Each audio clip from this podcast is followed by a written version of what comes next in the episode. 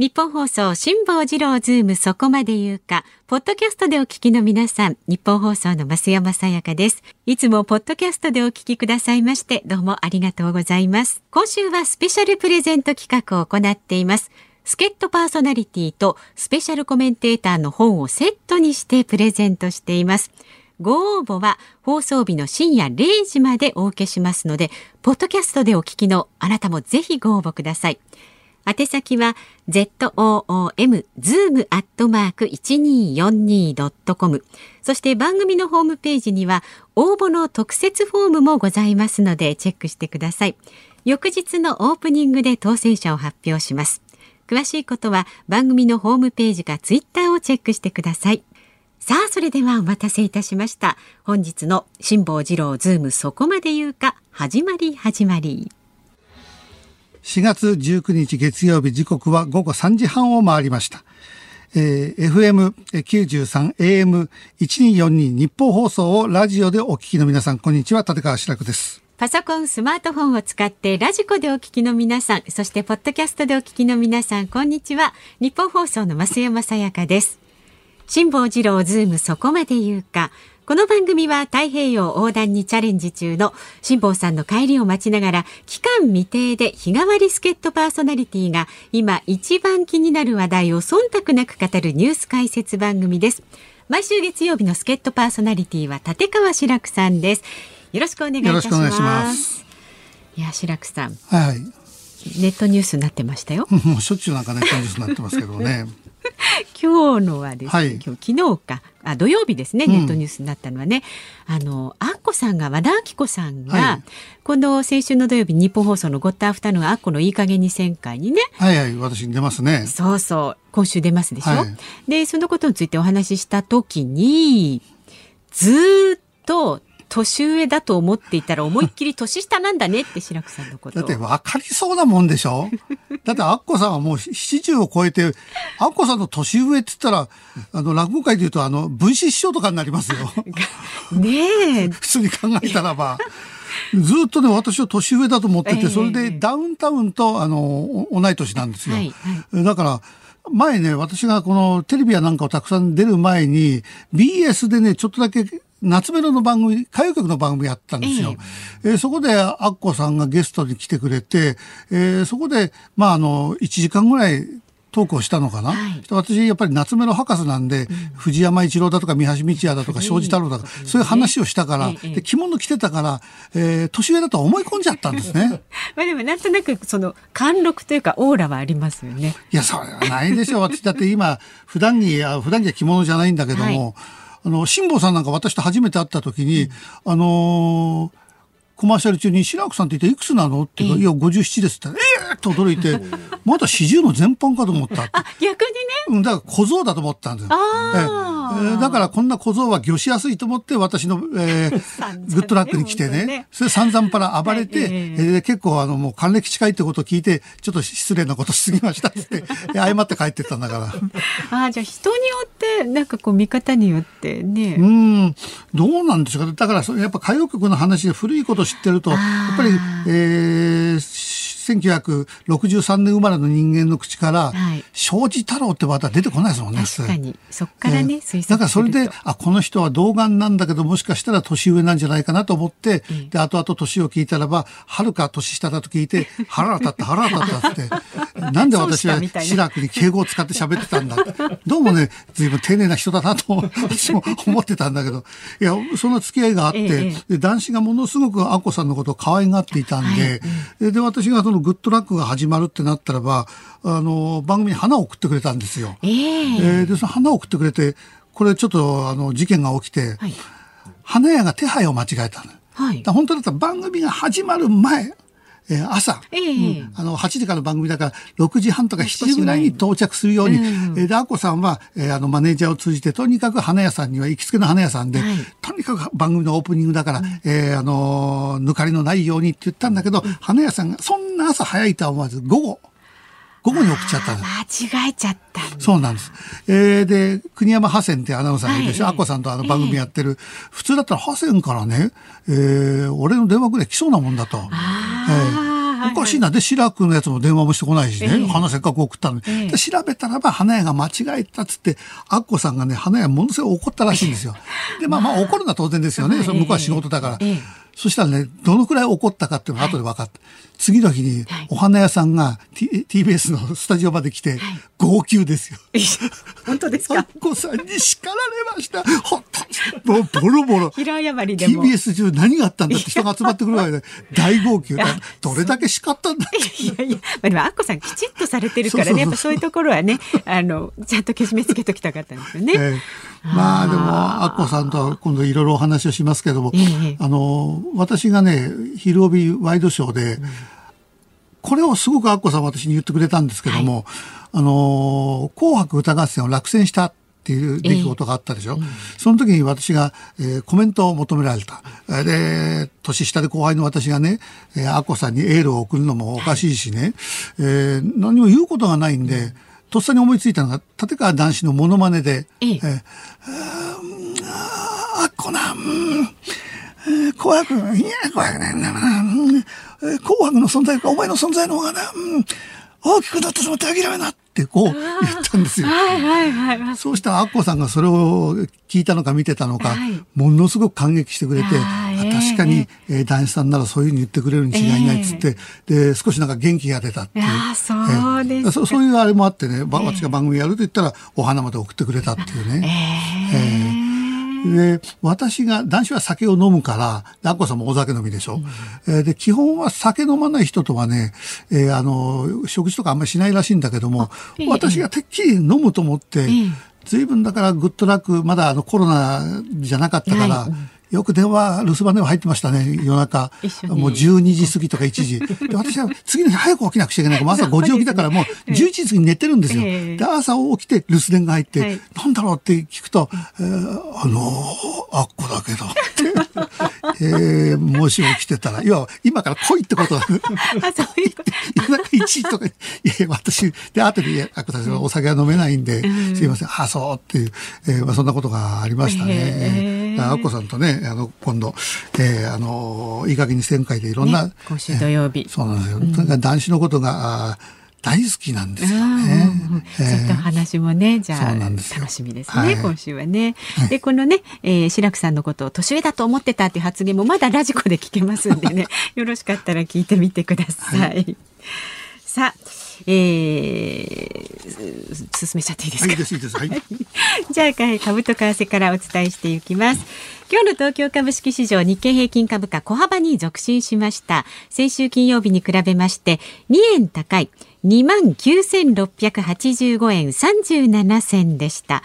国内企業の3月期決算発表の本格化を前に様子見の姿勢が広がって株価は小幅な値動きにとどまりました。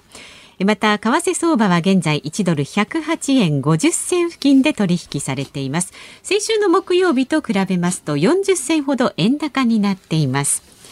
さあ今週のズームそこまで言うか。コロナにワクチン米中そして辛坊治郎の行方までどこまで進むかと題して気になるあのニュースがどこまで進むのか進んだのか専門家を招いて解説していきます、今日4時台には元厚生労働省医系技官で感染症のスペシャリスト木村盛夫さんお迎えいたしまして新型コロナ対策どこまで進むのかというね解説をしていただきます、で5時台には明治大学政治経済学部教授でワシントンにあるアメリカン大学元客員研究員の雲野元夫さんに週末にね日米首脳会談ありましたけれどもこれを受けて日米外交どこまで進んだか解説していただきます。で、5時台のオープニング、生存確認テレフォン5時の辛抱です。太平洋横断のチャレンジ中の辛抱さん。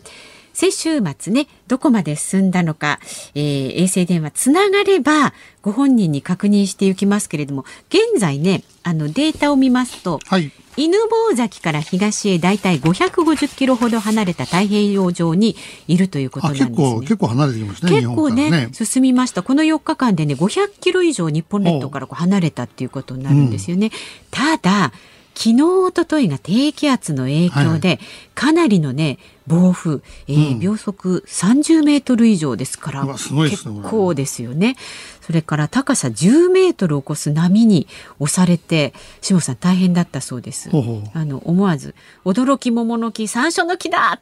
って口にされてたそうなんですけど、まあこれ聞いた時にはまだちょっと余裕あるなと。いや本当に大変な時は何にも言葉出ないですよそう そうそう。まあでもね、あの大変だったとご本人はねおっしゃってるようですので、はい、今日はどうなのかご期待ください。はい番組ではラジオの前のあなたからのご意見お待ちしています。メールはズームアットマーク一二四二ドットコム z o o m ズームアットマーク一二四二ドットコムツイッターは、ハッシュタグ漢字で辛坊治郎、カタカナでズーム、ハッシュタグ辛坊治郎ズームでつぶやいてください。そして今週はですね、スペシャルプレゼントがございます。毎日日替わりで出演者の方の本をプレゼントします。今日はですね、もちろん、白くさんからいただきました。はいはい、双葉社から出版されております。白くの食べ枕。こちらにもあの大師さんとのね思い出なんかもたくさん書かれてますよね。そうですね、えー、いろんなあのね著名人との食にまつわるエピソードをまとめた本があるので、はい、はい、とても楽しい本ですのでね、えー、欲しいという方はね番組聞いてください、ね、欲しくない人は何も言わないです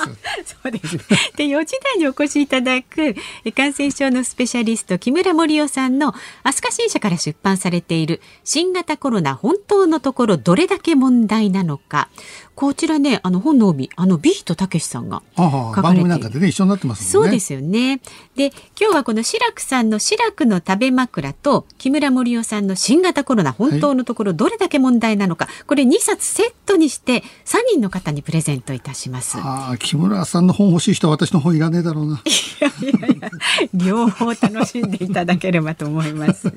で、今日の申し込みの受付は今夜本日の深夜0時までになります。ですから、ラジコのタイムフリー、ポッドキャストでお聞きの方もね、ぜひご応募ください。今日分の当選者の発表、明日のオープニングで行います。メールは、zoom.1242.com で、番組のホームページには応募の特設フォームもございますので、こちらもチェックしてください。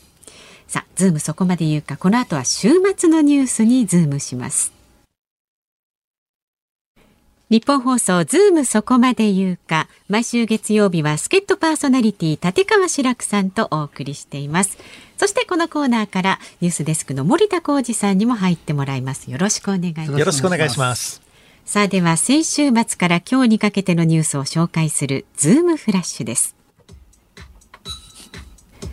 東京都の小池知事は先週の金曜日都内の新型コロナ対策として人の流れを減らすためエッセンシャルワーカーなどどうしても出勤が必要な人以外は可能な限り東京に来ないでほしいと呼びかけました。NTT ドコモはオンライン専用の新料金プランアハモに関し今月22日から3300円支払えば店舗で手続きの補助を受けられるサービスを始める予定と明かしました。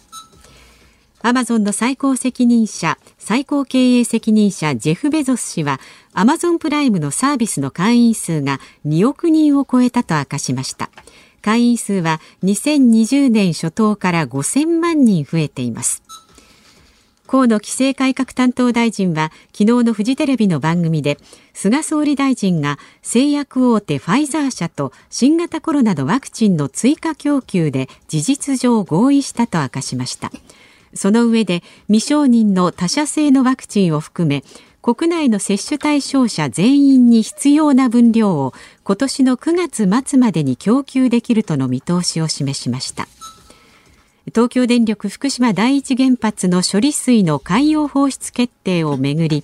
韓国のチョン・ウィヨン外相はアメリカのケリー大統領特使に対し日本への情報公開の要求についてアメリカの協調を求めました。これに対しケリー氏は18日記者団に対し国際原子力機関と日本の適切な連携を確信している。アメリカは介入すべきでないと述べました。日米首脳会談のためアメリカを訪問していた菅総理大臣は昨日政府専用機で羽田空港に到着しました。会談後の共同文書では台湾海峡の平和と安定の重要性が盛り込まれ1972年の日本と中国の国交正常化以降初めて日米首脳間の合意文書に台湾の文字が明記されることになりました。昨日行われた競馬の第81回皐月賞でエフフォーリアが4戦無敗で G1 初制覇を飾りました。さあずらっとある中で日米首脳会談の話は、この後、雲野さんがね、えー、お見えになるから、そこら辺でちょっと話を聞いてみたいし、はい、それから、まあ、コロナは、えー、木村さんもお見えになるから、まあ、一番ちょっと緩いところから、皐月賞。皐月賞です、ね、だからね、もうこの濃いリスナーはね、白くお前内容が薄すぎるぞってよく言うんだけど、辛坊さんに比べたら薄いぞって言うけど、それは薄いよ、だって。だって辛坊さんと私は全然違うもん。私だって落語家だから。ね。えまあ、あの、競馬はですね、まあ、競馬お好きじゃない方はわかんないでしょうけれども、あの、もし、えお買いになるとしたらば、私が本命を打ったのは買わない方がいいということ 先週おっしゃってましたけれどあのいわゆる逆進逆神って言われるパターンで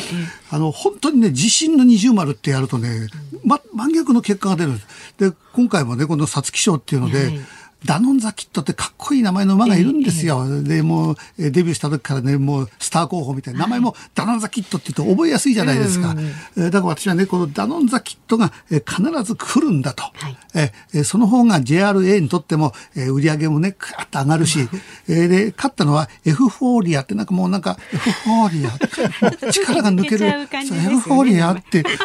いい馬なんです。すごい強い馬なんだけれども、は い、これあのね、外国人ジョッキーでルメールって今すごいのがいるんですよ。はい、その人がエフフォーリアがダービー馬だと、うん、えー、これに一番乗りたいって言ってるんです。だけど横山騎手っていうね若いね騎手が、えー、絶対手放したくないと。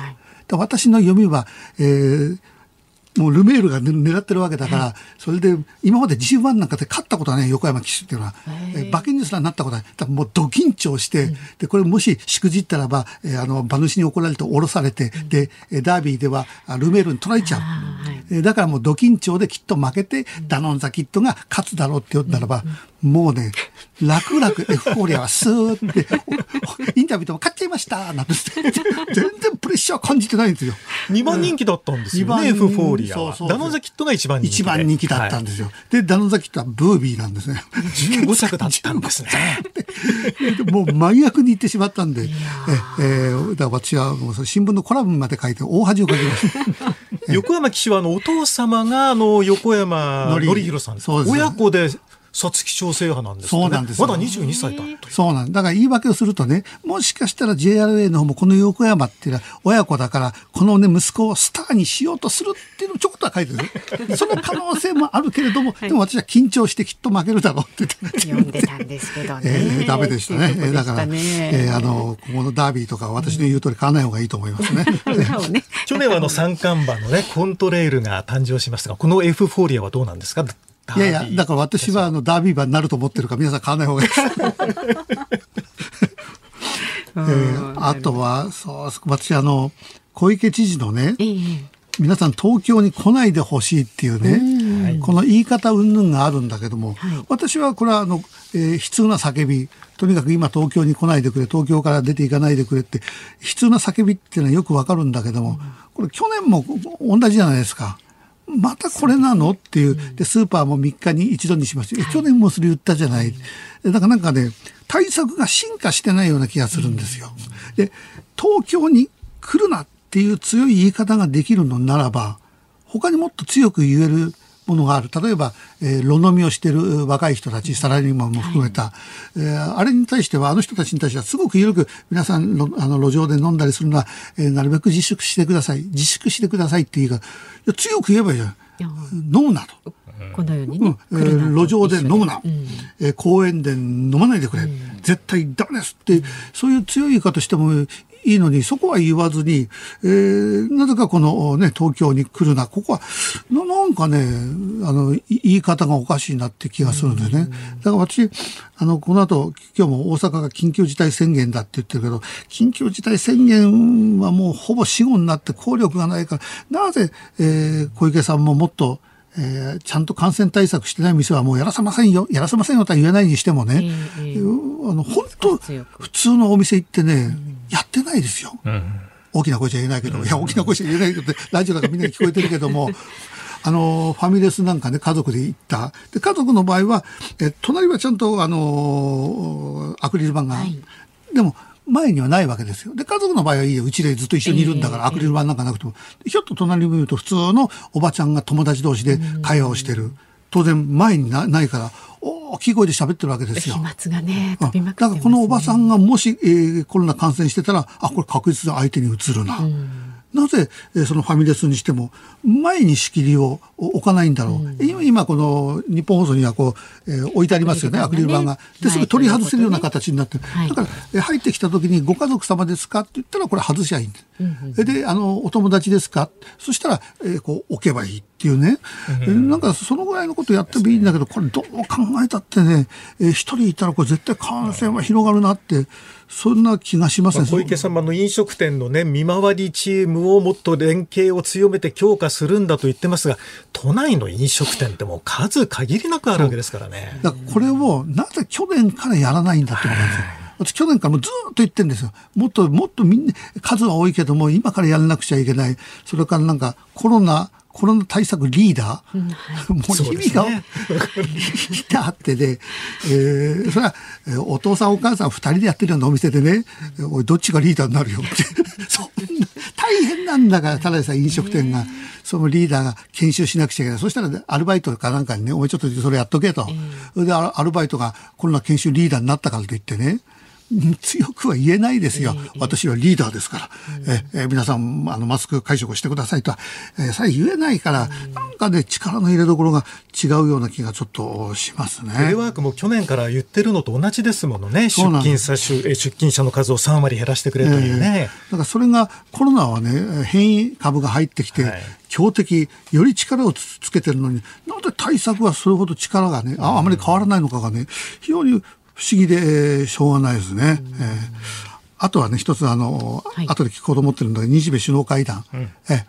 あの、ハンバーガーってのは不思議でしょうがない私も思いました。お昼ね、これ、ハンバーガー出されまフランクな感じだからハンバーガーだ。それと小馬鹿にされたからハンバーガー。だってあ、アメリカから大統領が来て、ざるそば挟んでね、会談はしないでしょ。だってそういうことでしょ。確かに。やっぱり他に、他に何かサンドイッチとか、うん、なぜ、で、ハンバーガーまた会談しながら食べづらいですよね。食べづらいでしょ？まあ、なんかでも二人ともあの、叩き上げの政治家というなんか共通点があるみたいで、まあ、その辺を印象づけたかったのかなと私は思ったんですけど、ね、結局手つけなかったですそう、手つけたかったようですね。あれ、あれのシーンは後で、うのさんに、なぜ、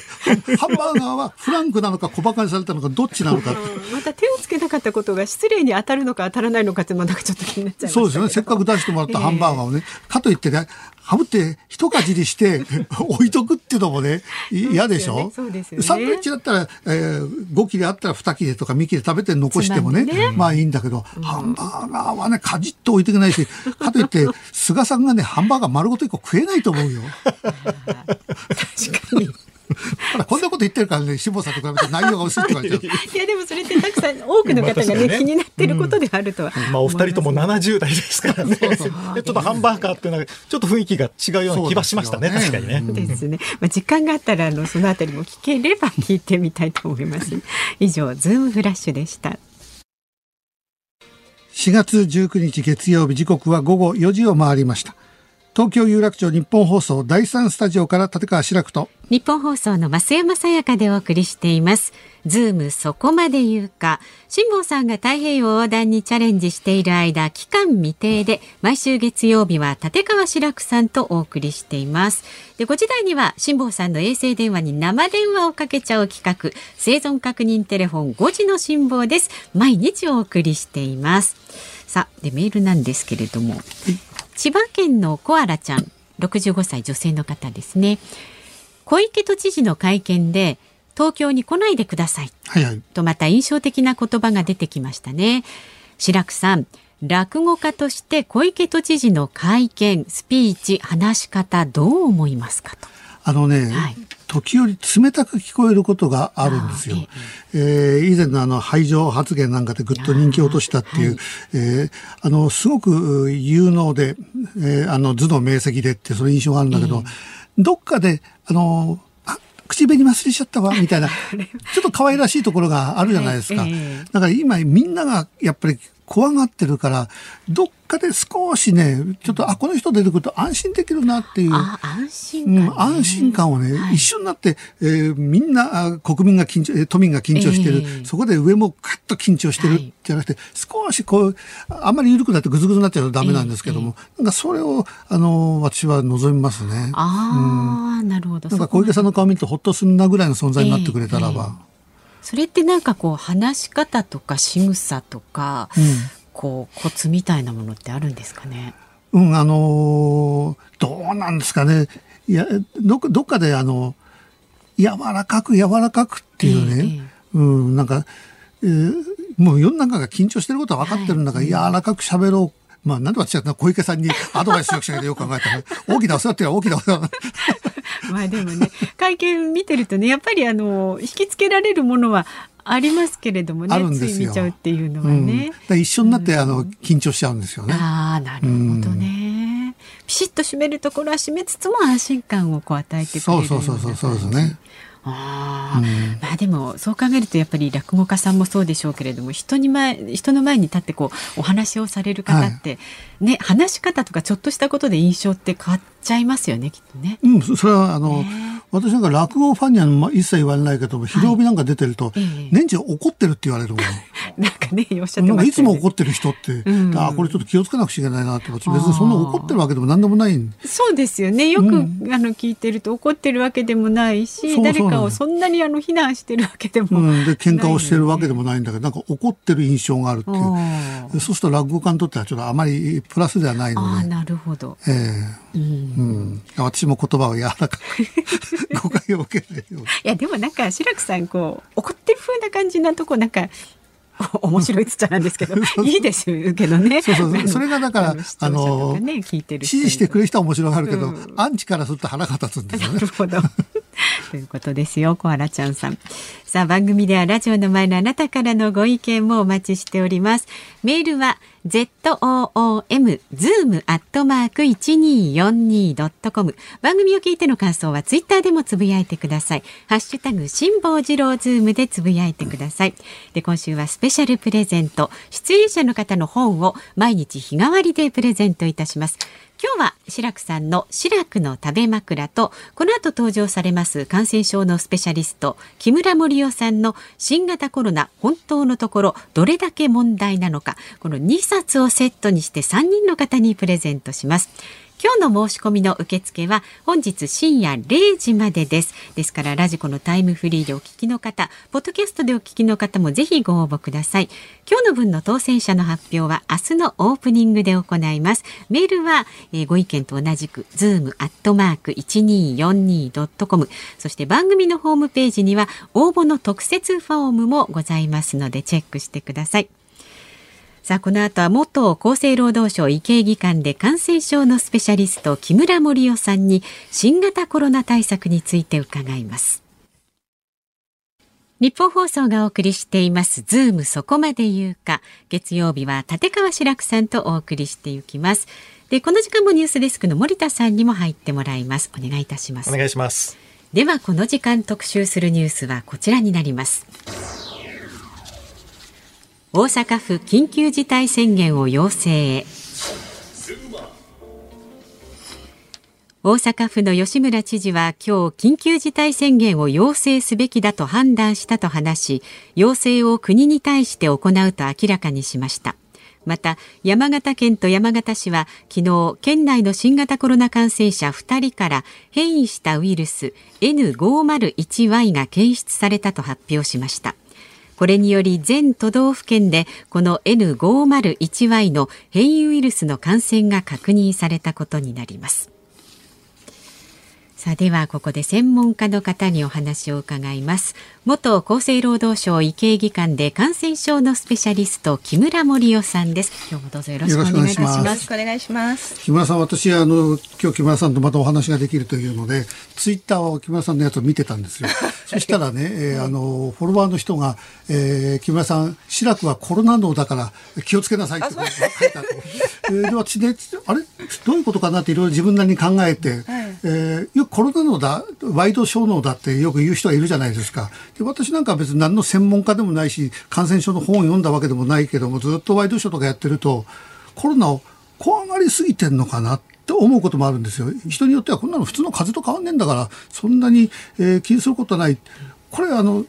木村さんなんかどうどう思いですか？このコロナ、ね、また緊急事態宣言が出て人の流れ止めようとしてるけども。あの私はあの普通の風邪だというただの風邪っていうことにはちょっと違和感があって、えー、ただ明らかに新しいタイプの風邪ウイルスであるので、うん、多くの人は免疫を持たない。それゆえに、えまあ、しばらくは感染があの広がりやすい状況が、うん、あの続いていくっていうことになります。で、えっ、ー、と、緊急事態宣言っていうのは何を目的に行われているかというと、うん、まあ、医療、重症化した医療対応が、そのキャパシティを超えかかっているから、ということが緊急事態宣言です。で、まあ、日本は G7 の中では極めて低いあの感染者数と死亡者数を、えー、今までずまでずっと保っているんですけれども、そうです、桁違いに低いんですけれども、残念ながら日本のこの医療の重症化対応ができないということで、えーまあ、緊急事態宣言が繰り返されるよとされてよされようとしているんですけれども、うん、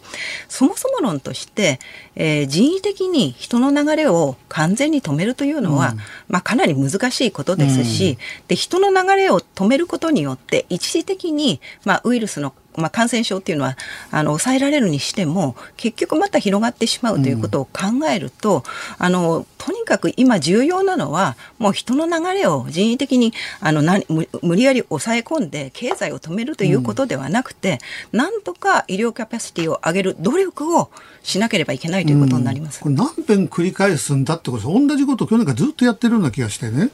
だから、それ問題は何なんですか？全体のちょこっと2割ぐらいしかコロナ対応ができない。あとたくさんまだ病院があるのに、えー、でいやこういった病院も全部コロナ対応できるようにすればいいんだってけど果たしてそれはできるんですか？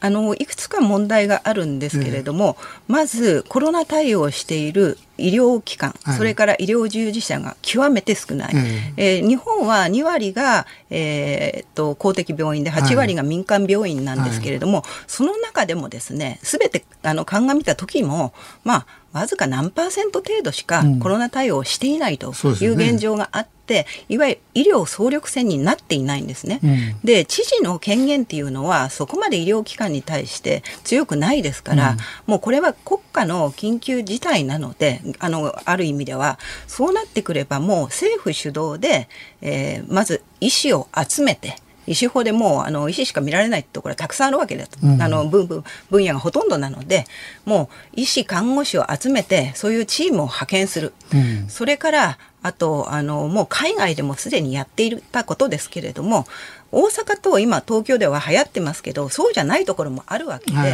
そういうところには重症者の患者搬送というのを、まあ、国交省とそれから防衛省が、うん、それからまあ厚労省ももちろんですけどメインになってって自衛隊ヘリで運ぶとか、うん、まあ、かつてイタリアが感染初期の時に医療崩壊を起こしてドイツがそのあの、うん、助けをしたんですね。重症者を引き受けた。それからスウェーデンでもデンマークが引き受けたという、はい、まあ、国をまたいでのそうした患者搬送っていうのは行われているので、えこの小さい日本でできないはずはないので、ね、それなぜやろうとしないですか？それはわからないですね。人工呼吸器を扱える人が少ないというのもよく聞くんですが。そうですね。えー、ただ人工呼吸器を現在扱っている人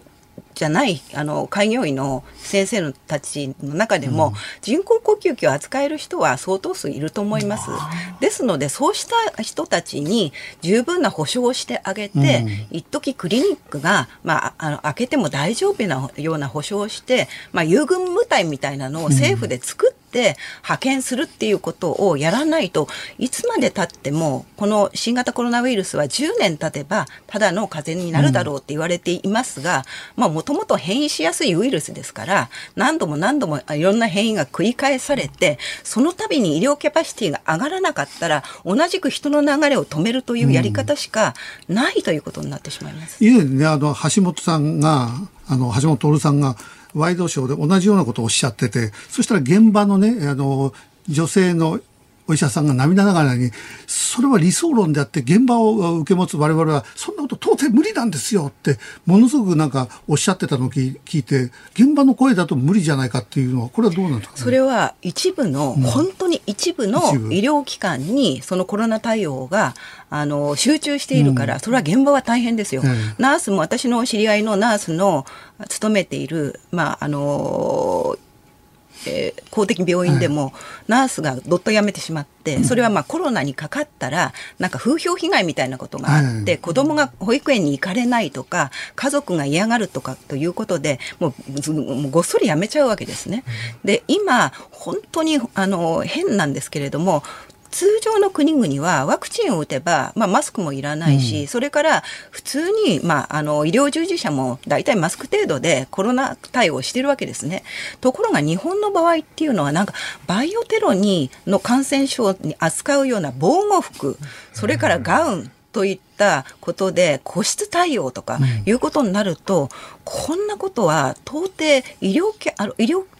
提供する側からすればですね、うん、こんなことやってらんないんですよね。うん、だから普通のあのいわゆる感染症として扱わない限り現場のあの医療従事者もやっぱり悲鳴を上げてしまうってところはあると思います。うん、もう一つ私あの伺いたいことがあってあのワクチンで去年の夏前ぐらいはワクチンが一つの救世主みたいに言われてたじゃないですか。えそれで、えー、年が明けてワクチンが世界中に供給し始めた。そうすると最初の頃感染症の先生たちは、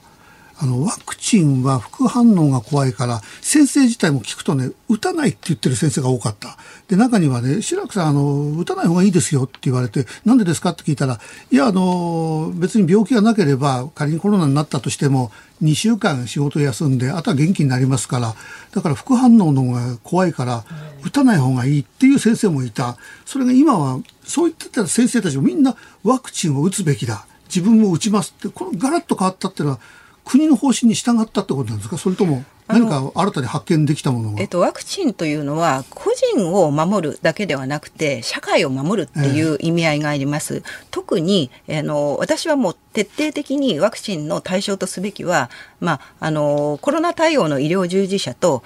最も重要なのは高齢者だと思います。高齢者。高齢者は何となればあの感染すると重症化のリスクが極めて高くて、はい、平均の死亡年齢っていうのはこの新型コロナウイルスの場合約80歳ですから、うん、そういうことを考えるとこの重症化しやすい人に、まあ、効果があると言われているワクチンを打ち終えることで、うん、まあ、あの社会が正常な状態に戻っていくことができるんですね。うん、ですのでまあ、確かに副反応っていうのは一定程度出ることは出るしそれはもちろんあの絶対にデータを追っていかなければならないんですけれども少なくとも今の段階ではそこまでの大きなあの健康被害というのは出てないわけですから、うん、そう考えると社会を回すためにこの3600万人の高齢者にいかに速やかにまあ、大あの全部の人でないにしても大多数が打ってくれないと社会が正常化しないということになります、うん、高齢者にあのワクチンがその3600万人行き届けばある程度世の中あの変わった景色にはなってくる。なると思います。それはイスラエルなんかはね、はい、あの18日からでしたっけ？屋外でのマスク着用の義務が撤廃されましたもんね、うん、そのニュース聞きましたね、はい、あと私も不思議でしょうがないのはえー、大阪が今、えー、千何百人。で東京が500人600人700人。で、えー、東京もやがて大阪と同じになるってこう報道ありますよね。だけど検査数を比べると大阪の方がはるかに多い場合もあるじゃないですか。だ東京も同じぐらいの検査数やったらもしかしたらもう1000超えてるのか。去年から私はもう自分の番組でずっと言ってたのがなぜ分母を整えて発表しないんだと、うん、えー、3000人検査を受けて500人の陽性者が出た。8000人受けて500人、同じ500人でも全然違う500人ですよね。それをなんかテレビはみんなグラフで今日は500人、今日は800人、今日は300人。これ分母が違うものをグラフにしても、だからただいたずらに数が多いことで国民の恐怖を煽ってるような気がするんですよね。まず、うん、WHO のあの事務総長がこの流行のまあ、本当に初期の段階で、この新型コロナウイルスは、まあ、あの人口の約1割がかかる感染症だろうと言ってるんですね。はい、世界人口78億人ですので、はい、7億人から8億人。日本の人口が1億ちょっとだとすると、はい、少なくとも1000万人はコロナにかかる人がいると。そうでないと収束しないってことになりますから、それを考えるとですね、あの、今のまあ、いわゆるあまり誤差にしか過ぎないような感染者、うん、で日本の場合って G7 の欧米の波ってこんなこんなですけど、日本の場合ってほとんどこれですから、これをあの切り取ってですねわざわざ大きくして心象膨大に、あの報道するっていうのは私は問題があると思いますし、まあ確かに増えているので何が必要かって言えば増えたらば一定程度重症者数は出るので、それに対して重症化ああの重症か対応ができればいいわけで、うん、まあ、だからみんなが安心してコロナにかかれる、医療環境を整えるってことが最も重要なことだと思います、誰かあの国が言うとか、なんか変えないですかね。だって、今500人でね、大変だっつってるけども、で、100人ぐらいになった時にはね、ああ、よかったってみんな、おばちゃんとか言ってるわけですよ、街中でね。だけども、一時、えー、20、30だった時、100超えた時、みんな驚いたわけですよ。うわ、100も超えちゃったよ。今、100になるとほっとしてるっていう、なんか、もう本当に、みんなをね、なんかメディアを通じて怖がらしてるような気がして、誰かが、いや、ここのもう数の発表なんてや,、えー、やめようみたいなね。だって今までインフルエンザで、えー、そんな数発表してなかったでしょ、うん、もちろん全然種類は違うんだけども。だ誰かこれ止める人いないんですかねこれ。これは政府がとにかくあの医療のキャパシティを上げていく、うん、そして正常な状態にあのコロナ対応を戻していく、うん、だから今みたいなガウンを着てなんか防護服を着て、はい、少なくともワクチンを打って2週間もすればあのもう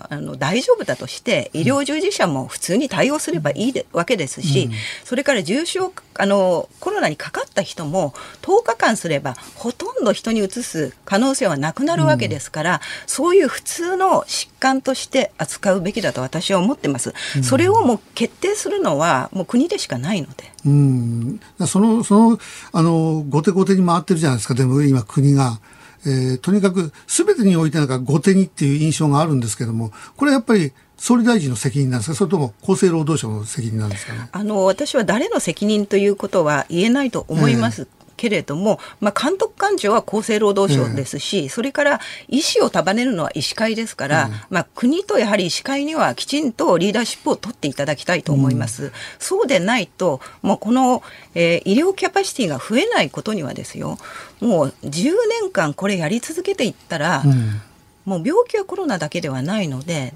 例えば緊急手術が必要であっても医療スタッフは全部コロナにまか、ま、回ってます、はい、それからもうあの病床も足りませんということになってしまっては、まあの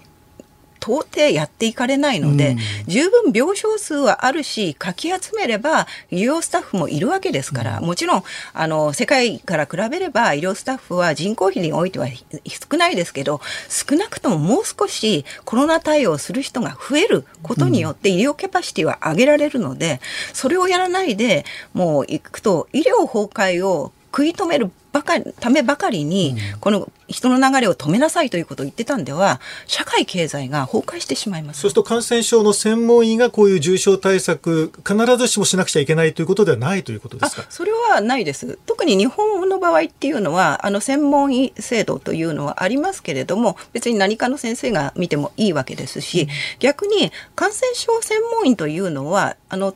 イメージとしては何か感染症が起こった時にこの感染症に関してはこういうお薬が効きます、はい、抗生剤が効きますというような、まあ、コンサルをするようなあの立場であっていきなりなんか切った貼ったのことをやるっていうことに関して言えばもっと他の科の例えば外科であったり、呼吸器であったり循環器であったり、こういう方たちの方が絶対に向いてるわけで、そうしたマジョリティのその人たちがこの新型コロナウイルス対応に回っていないというこのアンバランスさっていうのはおかしいと思います。だって他の8割の病院があるわけですから、そこの先生たちが、えー、あの対応すればいいってことなんですよね。ワクチンの接種もなんかようやくなんか歯医者さんにも注射の接種をねさせてもいいんじゃないかという議論が始まりましたけどもね。これもかなりあのえー、っとおそまあ、もちろんいいことなんですけれども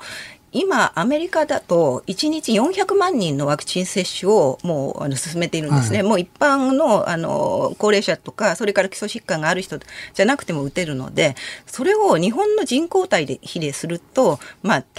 大体50万とか100万ぐらいをベースにしてやらないと到底打ち終えられないのでそれから考えるとですね今あのワクチン打った人が1.5万とすると、まあ、必要な3600万人の高齢者を打ち終えるのにももう年内かかっても終わんないんじゃないかと、うん、そういうことに関して言えばもうあの規制緩和っていうのは必要であって医師法があまりに強いので今やようやく歯科医師っていうことになりましたけど歯科医師だってそんなに多いわけじゃないですから、うん、そういうことになればもっと違う方法あの学生を使うとかあとは、まあ、トレーニングを受けたボランティアを使うとか、うん、そういう規制緩和をやることっていうのが基本危機管理の基本ですから。ただでさえこれで遅れてるのに、これからオリンピック一応やる予定ですよね。うん、オリンピックになるとまた医療従事者、えー、スタッフがたくさんオリンピックに今度関わらなくちゃいけない。そんなこと可能なんですかね？可能じゃないと思います。無理でしょ？だって。可能です。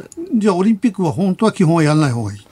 オリンピックをやるかやらないかというのは、まあ、これは総理大臣の決定ですし、えー、いろんな政治的なことがあると思います、はい、ただ少なくともオリンピックに医療従事者を総動員させるというようなことは、うん、今非現実的だと思います。でもそれさせないとオリンピックってかなり難しいでしょでも。うんまうん、そうですね、まあ、規模にもよると思いますけども、えー、そのやり方にもよると思いますし、うん、まあ、あの本当にいろんな意味でオリンピックというのはそのコロナにあのまあ、負けない証とかそういうことを、うん、あの言わ言われますけれども少なくとも私が今医療従事者を何かっていうことにななる立場として言えばですねそれはやはりかなり難しいんじゃないですか、ね、なんかやたらここは精神論になってくるんですよね。オリンピックを成功させたのがコロナに勝った証みたいな、なんか日本のなんか昔のものすごい悪いとこ出てないですか、なんか。あの、もともと、あの、感染症を抑え込むっていうことは、感染症の、えー、っと、基本原理から外れてるわけですね。うん、感染症は一時抑えたとしても確実に追ってきますから、うん、あのいたちごっこになるわけですよ、うん、ある一定程度の人がかからないと感染症は収束しないので、うん、それを精神論で抑え込もうとしているこのあの風潮自体が私はおかしいと思いますで私がよくコロナのだって言われるのはねえあのあの聖火リレーであそこに密になって人が集まってる。で、こんな冗談じゃない、えー、常軌を逸してるって私は思うわけですよね。えー、なんでこんなに国で人を集めてるんだ。だけど、いやいや、朝の通勤通勤ラッシュをご覧なさいよ。あんな大勢人がいるんだと。えー、なのにあそこからクラスターは発生しないって言われると、あ確かにそれもあるなと。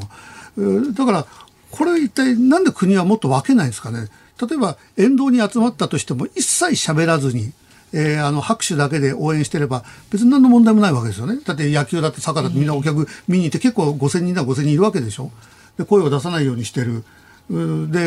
朝のラッシュっていうのはみんな誰も声出してない、うん、ここら辺がなんかとにかく今人集まっちゃいけないってね。なんかそこらもおかしいですよね今。今あの分かっていることは、うん、とにかく人との距離を取る取るということは、感染を減らすっていうことになりますので、うん、やはりソーシャルディスタンスあるいはフィジカルディスタンスというのは極めて私は有効だと思ってます。あのあとですね一つ、えー、伺いたいのは、はい、特効薬。はい、特効薬さえできれば、えー、あのまた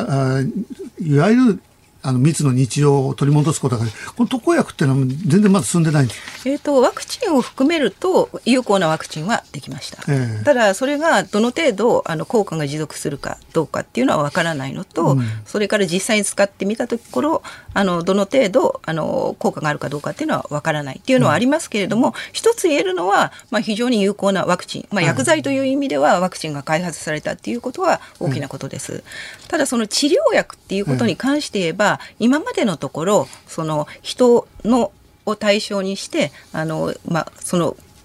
薬剤を投与した群と、投与しなかった群とに分けたそういう臨床実験をしたところ、まあ、確実にその効果があると言われているような薬剤はありません。大、体、予想でどのくらいでできますかね？これはなかなか難しいと思います、うん、結構やっぱり年月がかかってしまうってことですね。そうですね。まあこうしたことも含めて、うん、日本はもっと基礎研究に関して、ワクチンも含めて、開発それから知見という部分にお金をかけお金と人をかけるべきであって、うん、まあ、繰り返しにはなりますけれども、はい、人の流れを人為的に抑えるというような、まあ、非科学的な根拠に基づかない政策決定は、まあ、やめるべきだと私は思ってます。うんはいさあお話伺いました。木村盛夫さんの本。新型コロナ本当のところどれだけ問題なのかを今日は白くさんの本とセットにして3人の方にプレゼントします。なんで私の本とセットに何の何の役にも立たないんだって。ズ ームアットマーク 1242.com まで。今日は元厚生労働省医系技官で感染症のスペシャリスト木村盛夫さんをお招きしました。どうもありがとうございました。ありがとうございました4月19日月曜日時刻は午後5時を回りました。立川志らくです。日本放送の増山さやかです。ズームそこまで言うか辛坊さんが太平洋横断にチャレンジしている間期間未定で毎週月曜日は助っ人パーソナリティ立川志らくさんとお送りしています。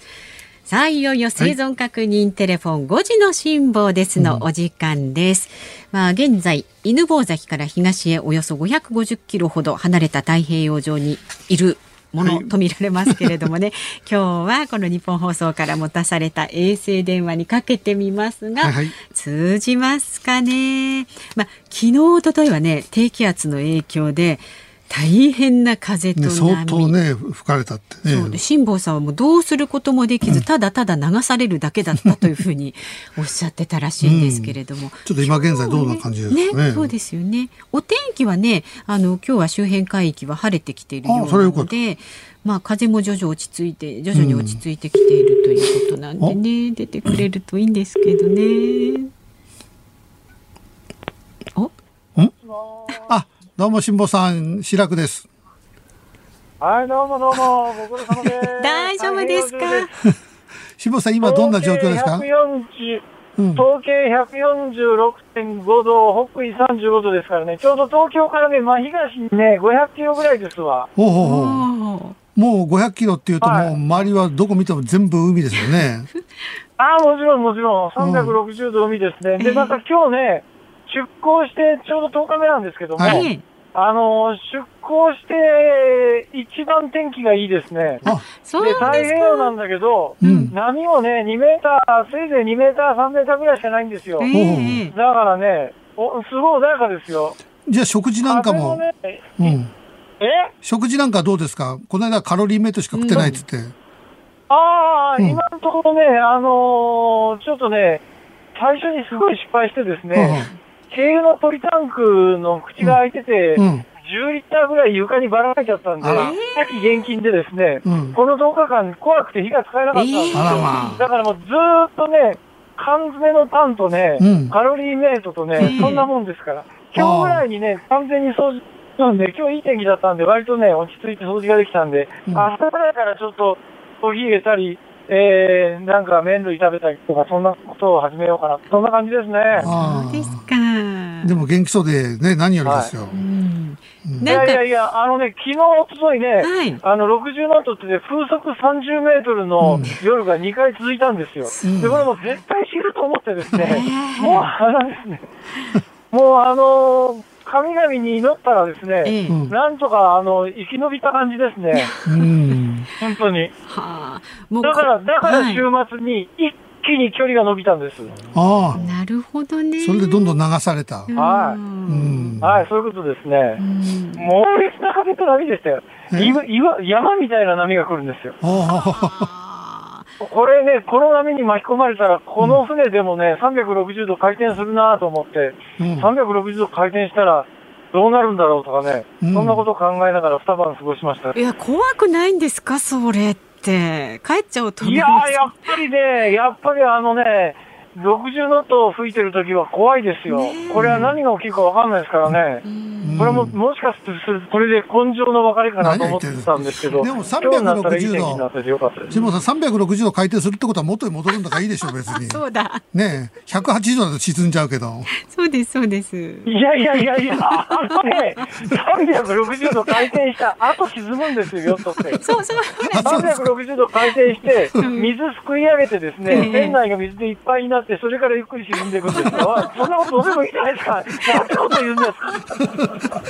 私はてっきりいいのかと思った。ちょっと、まあでも、笑い事じゃないですよ、辛坊さん。本当にあの、気をつけてね、うん、これからも進んでください、ねはい、で、一応あの、はいはい、天気のね、えー、気象連絡、うん今後のお伝えします。これからあさって水曜日にかけまして、西から進んでくる高気圧に覆われますので、安定したお天気続きそうですということです。で、波やうねりも、明日の朝には波やうねりも落ち着いてきそうということですよ。ああ、そうです。うん。素晴らしい。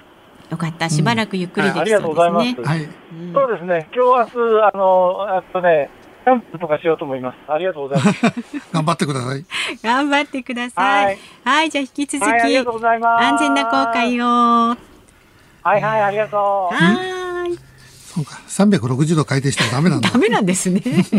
まあ、辛坊さんのね、このヨットの位置情報、そしてどんなルートで太平洋を横断しているのか、インターネットでもチェックできます。詳しいことは、辛坊さんの公式ツイッター、辛坊の旅 N もご覧になってください。明日のこの時間も生存確認テレフォン5時の辛坊です。お送りします。立川志らくさんとお送りしているズームそこまで言うか。で、この時間もニュースデスクの森田さんに入ってもらいます。お願いいたします。はい、お願いします。では、この時間特集するニュースはこちらです。日米首脳会談。日本時間17日ホワイトハウスで菅総理大臣とバイデン大統領はおよそ2時間半にわたって会談を行いました会談後に発表された共同声明ではおよそ半世紀ぶりに台湾に言及しました。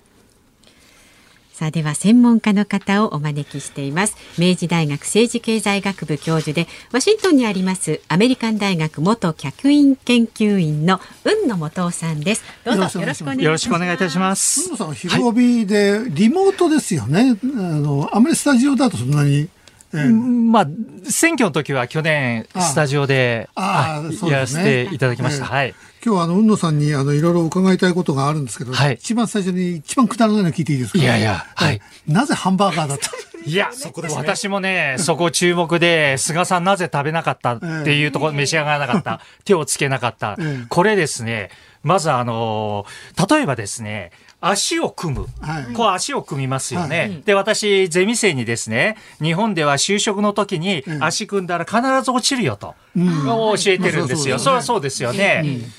うん、ですけどね、アメリカではこの足を組むというのは、どういう意味かというと、動作ですよね、動作というのは非言語コミュニケーション、メッセージを送るんですよ。足を組むというのは、私はリラックスしてますよ。あなたと一緒にいて快適なんですよっていうメッセージなんですよ。じゃあ相手が、え、相手が年上でも年下が足組んでもいい足組んでも、これは私はあなたといて快適ですよっていうメッセージなんですよ。私前ね、足を組むっていうのは。沢地エリカさんとね、ずいぶん前に、あの、トークショーした時に、足組んで喋ってたから、なんだかなと思ったら、リラックスしてるってことだったいや、アメリカだとですよ。アメリカ。だと、あの、一般的にこれはリラックスしてあなたと一緒にいて快適ですよってことなんですよ。そしてやはり、あの、会食しながら、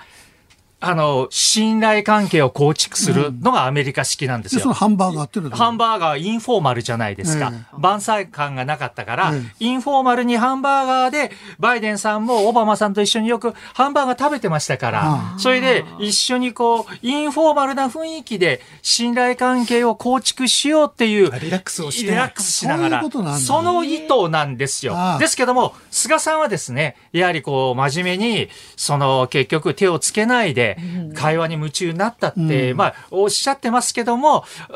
バイデンさんの意図はそこですよ。あ、じゃあ菅さんはそれ分かってんですか？なんだろう、俺ってハンバーガーって思わなかった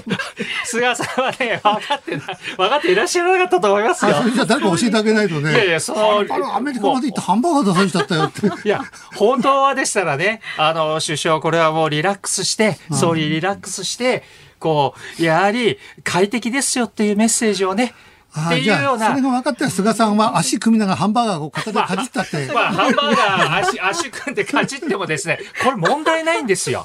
問題ないんですよ。だから、そういったこう異文化のコミュニケーションのアドバイスがなかったんでしょうね。あーえでも結局、この、えーあの日米首脳会談は成功したんですか？いろいろね、台湾を入れたことによって結構問題になってるじゃないですか。いや、これはですね、私一番注目したポイントは、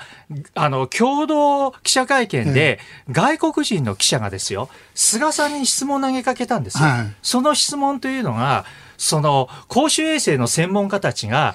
東京オリンピックの、パラリンピックの準備ができてないと。えそれにもかかわらず進めるのは無責任じゃないかってうん質問したんですよ、菅さんに。うん菅さん答えなかったんですよ。バイデン大統領に外国人記者が質問して、そして菅総理はということで2つ質問したんですよね。そうです。そこで、菅さん答えなかったんですよ。うんで、それなぜかというとですね、おそらく菅さんの頭の中には、自分が質問答えるのは前に座っている共同通信さんとかですね、日本記者に答えればいいと。ところがホワイトハウスでは、クロスで来るんですよ、質問が。そこが、お菅さんに申し訳ないけど、不慣れなんですよ。不慣れだったところなんですよ。それで、ホワイトハウスの定例記者会見では、報道官、サキさんって言うんですけど、サキ報道官に対して、記者団からですね、やっぱ東京オリンピック・パラリンピックの質問出てるんですよ。うん例えば、あの、菅さんが3月26日の参院の予算委員会でバイデンさんをお招きすると、うん招待すると言ったと。それに対してやはりホワイトハウスの記者団たちが、サキ報道官にね、それは大胆な発言じゃないかと。その大胆な発言って英語で big statement って言うんですけれども、その意味がですね、意味合いがですね、よくもそんなこと言うねっていう意味合いなんですよ。つまり、公衆衛生の専門家が準備できてないっていうのに、いいわゆる大統領を招くなんていうのは、困難だし、失礼じゃないかっていう意味合いがあるんですね。よくそんなこと言えるなと。言えるなって。それが big statement に隠されたメッセージなんですよ、英語のね。ですから、あの時菅さんが質問を受けたでしょ、んだから、その疑いを、疑問を払拭する大チャンスだったんですよ。それを答えなかった。いや、答えなかったんですよじゃ。あ、そう答えないことはアメリカではどんなふうに伝わっちゃってる答えないから、これはもうホワイトハウスの記者団たちは、不不満ですよ、やっぱり。うん菅さんの時期、声を聞きたかったわけですね。どう思ってるのか。逆に言うと菅さんはそこで発言をしていればチャンスだったわけですよね。あれはね、チャンスですよ。あれはチャンスで、こうこうこういう対策取ってるって言えば、うんまだホワイトハウスの記者も気持ちが収まったかもしれないんですけど、これからまたその質問続きますよ。先報道官に。で結局逃げたって思われちゃうんですね。逃げ、そうですね。うんうん逃げたって思われるし。菅さんは別に、あ、これ自分の番じゃないから言わなかったんおそらく不慣れだからア。メリカの向こうからすると、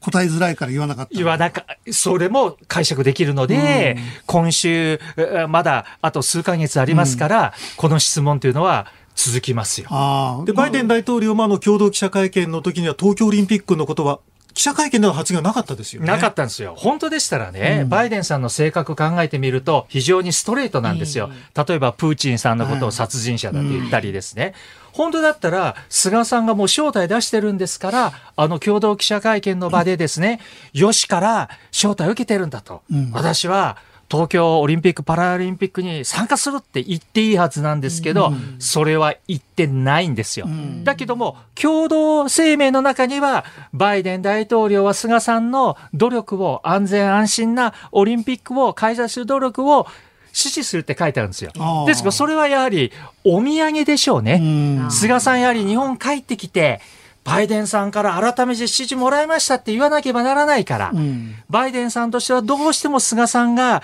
対中国戦略の矢面に立ってもらわなきゃなんないので、だからお土産を渡す。だけどもバイデンさんとしては、やはり去年の選挙を考えてみれば、バイデンさんの選挙っていうのは小規模集会でマスク着用で、ソーシャルディスタンス、ドライブインで車の中から、あの、クラクション鳴らすような、非常に注意深いコロナ対応型の選挙してましたからね。ですから、もうバイデンさんが、じゃあ、あの、私は行くんだなんて言ったら、アメリカ国民だって、それちょっと違うじゃないかって、バイデンってなるから、バイデンさんやっぱり慎重なんですよ。結局、あの、成功したんですが、あの野党なんかは行く意味が分かんないなんていうふうにね、え非難もしてたけれども、行った効果っていう私はですね、やはり菅さん、国内でコロナ対策が遅い、遅れてる、そして、まあ、総務省の問題もありました、息子さんの問題もありました。ですから、やはり、その外交で支持率アップとか、アピールする一番、一番に合うんだってことを強調してましたからね。ですから、まあ、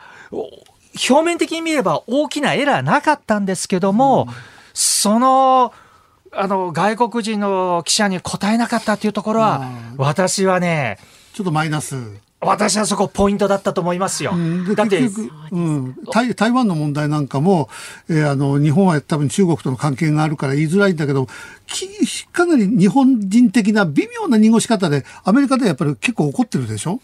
アメリカはやはりですね、バイデンさんのですね、うん、チームワークの概念なんですよ。ねチームワークって言うと日本人って仲良しとか和を乱さないってことなんですけども、バイデンさんのチームワークっていうのは役割分担なんですよ。そして実務的な協力なんですよ。つまり台湾で有事が起きた場合、日本は何をやってくれんだ、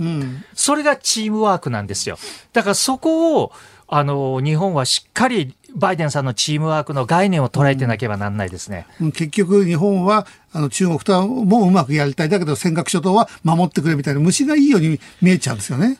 おっしゃる通り虫がいいんですよ。っていうのはですね、あの人権問題考えてみるんですよ。はい、だって北朝鮮のあの拉致だって人権じゃないですか。うん、ウイルル族も人権なんですよ、うん、香港も人権なんですよ。同じ人権なのに北朝鮮の拉致だけは助けてください。うんね、ウイグル族の方は制裁はしませんよっていうのは、筋が通らない。だけど、バイデンさんは今ですね、あの、日本に対して理解示してるんですよ。うん、その共同記者会見の前日に、うん、あの、政府の高官とメディアのあの電話会議があったんですよ。うん、そこで人権問題に対して日本は制裁化してません。人権侵害制裁法ないので、それに対しては一定の理解を示してますけれども、これからあと3年間、米中の対立が先鋭化したとき、激しくなったとき、今の状況が許されるのかどうかっていうのは、油断、予断許さないですよ。結局でも潜在一遇のチャンスをちょっと逃したかもありますね。で、いや、私はそう見ましたね。えー、まあ、もっとお話を伺いたいところですが、はい、今日お時間が参りましたので、はい、またぜひ、お越しになってください。運動もどうもありがとうございました。ありがとうございました。エンディングリクエストをお送りしているのは私、立川志らくが選曲しました高田水江で悲しきロンリーガール。はい、えもう水江ちゃんは私の歌姫でございまして、中学校の時に高田水江ファンクラブに入ってましたので、ね、水江ちゃんと行く、あの、真鶴バスツアーにも参加してるぐらい大好きで。今日プレゼントのね、食べ枕の本の中でも熱烈なファンだということをね、はい、エピソード書いてありますのでね、はい、こちらの本のご応募の方もよろしくお願いします。さあ、お聞きの日本放送、この後はショーアップナイタープレイボール。で、5時40分からはトラビスジャパンのオールナイトニッポンプレミアムをお送りします。明日の朝6時からの飯田浩二の OK 工事アップは数量政策学者で内閣官房参与の高橋洋一さん6時15分頃から登場です。さらに7時台は埼玉県の大野元弘知事が生出演です。で、午後3時半からのこのズームそこまで言うか、明日の助っ人パーソナリティは、ますだおかだの増田英彦さんです。ゲストは評論家の石平さんです。でね、白くさんは今週の土曜日午前11時から、はい、ゴッドアフタヌーン、アッコのいいかげんに1000回、スペシャルゲストでご出演になりますのでね、土曜日もぜひお聞きになってください。あっこさんのね、たっぷりちょっと男子の思い出話にふけりたいと、うんうん、えー、そう思っております。はい、まあ、ちょっと怖いですけどね。頑張ってください。年上ですから。さあ、ここまでの相手は？はい、えー、ズームそこまで言うか、立川志らくと。増山さやかでした。それではまた明日。